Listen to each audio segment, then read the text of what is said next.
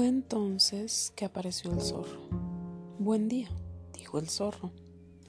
Buen día, respondió cortésmente el principito, que se dio vuelta pero no vio a nadie. Estoy aquí, dijo la voz, bajo el manzano. ¿Quién eres? dijo el principito. Eres muy bonito. Soy un zorro, dijo el zorro. Ven a jugar conmigo le propuso el principito. Estoy tan triste. No puedo jugar contigo, dijo el zorro. No estoy domesticado. Ah, perdón, dijo el principito. Pero después de reflexionar agregó, ¿qué significa domesticar? No eres de aquí, dijo el zorro. ¿Qué buscas? Busco a los hombres, dijo el principito. ¿Qué significa domesticar? Los hombres, dijo el zorro, tienen fusiles y cazan. Es bien molesto. También crían gallinas. Es su único interés. ¿Buscas gallinas? No, dijo el principito. Busco amigos. ¿Qué significa domesticar?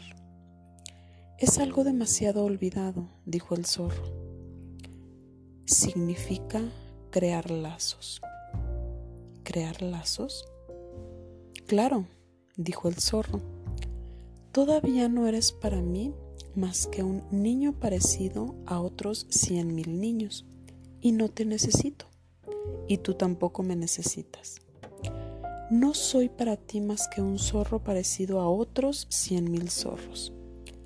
Pero, si me domesticas, tendremos necesidad uno del otro. Tú serás para mí único en el mundo. Yo seré para ti único en el mundo. Comienzo a entender, dijo el principito. Hay una flor. Creo que me ha domesticado. Es posible, dijo el zorro. En la tierra se ven todo tipo de cosas. Oh, no es en la tierra, dijo el principito. El zorro pareció muy intrigado. ¿En otro planeta? Sí. ¿Hay cazadores en aquel planeta? No. Eso es interesante. ¿Y gallinas? No. Nada es perfecto, suspiró el zorro. Pero el zorro volvió a su idea. Mi vida es monótona.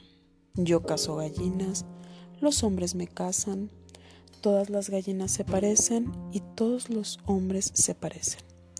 Me aburro, pues, un poco.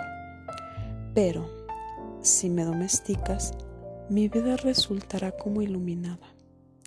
Conoceré un ruido de pasos que será diferente de todos los demás. Los otros pasos me hacen volver bajo tierra. Los tuyos me llamarán fuera de la madriguera, como una música. Y además, mira, ¿Ves allá lejos los campos de trigo? Yo no como pan.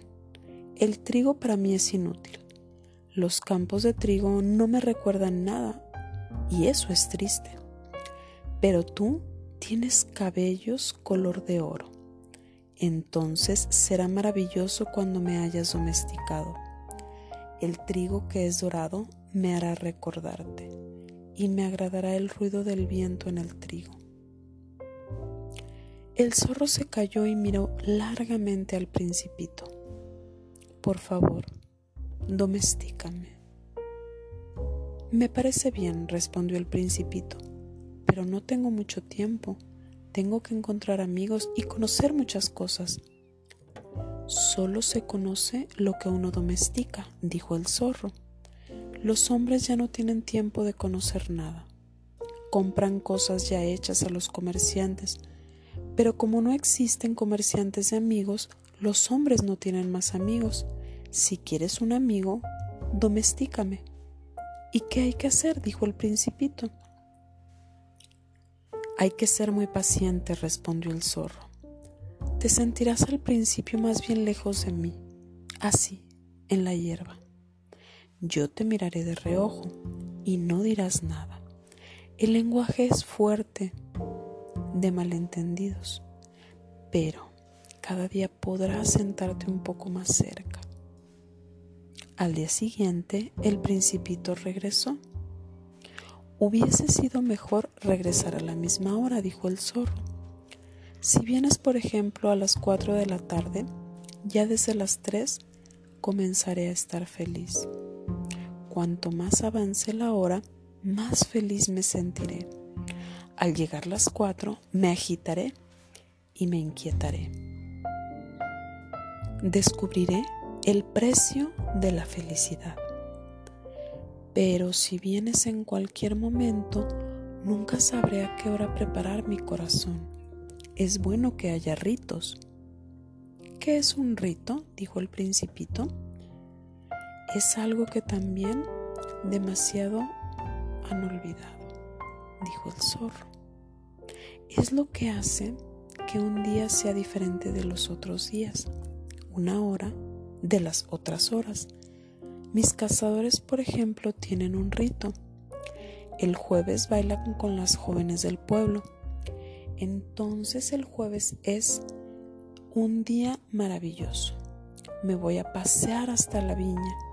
Si los cazadores bailaran en cualquier momento, todos los días se parecerían y yo no tendría vacaciones.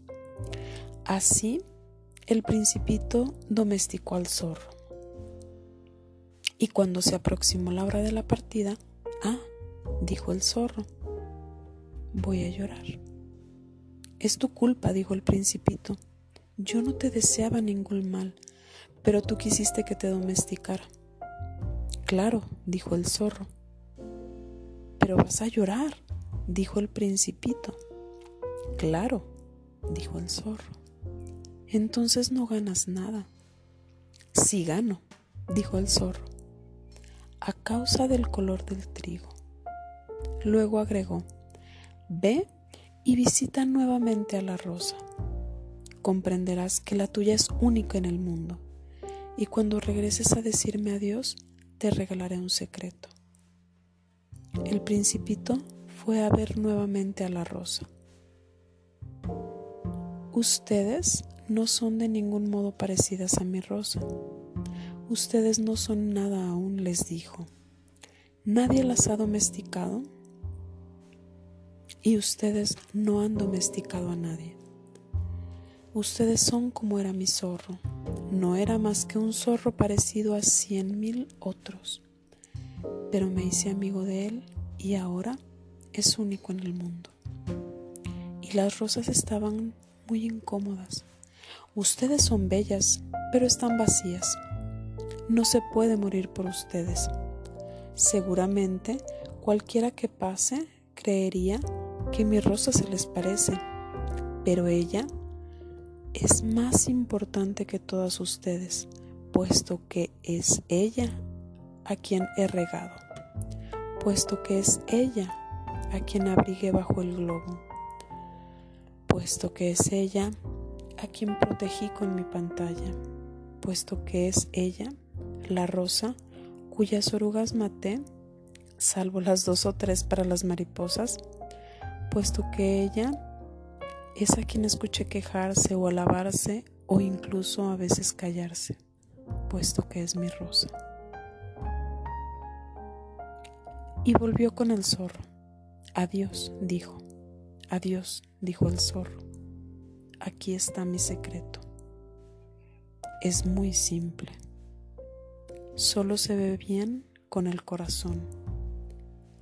Lo esencial es invisible a los ojos.